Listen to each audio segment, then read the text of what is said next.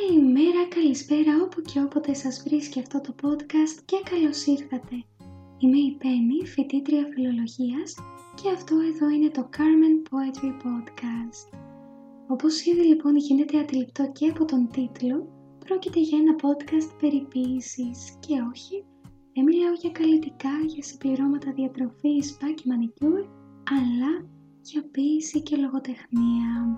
Και για να σας λύσω μία ακόμη απορία, Κάρμεν στα λατινικά σημαίνει ποίημα, αλλά και τραγούδι, γι' αυτό και δεν θα λείψει η μουσική υπόκρουση από τα επεισόδια μας. Αν λοιπόν λίγη παραπάνω γνώση πάνω σε ποιητές και το έργο τους, είναι αυτό που λείπει προφανώς από τη ζωή σας σε αυτή τη φάση.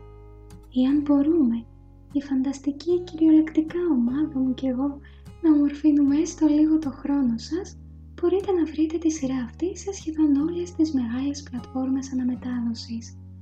Spotify, Apple, Google Podcasts και σε μερικές άλλες που προσωπικά δεν γνώριζα, αλλά περιορίξεις κολοκυθόπιτα που λένε.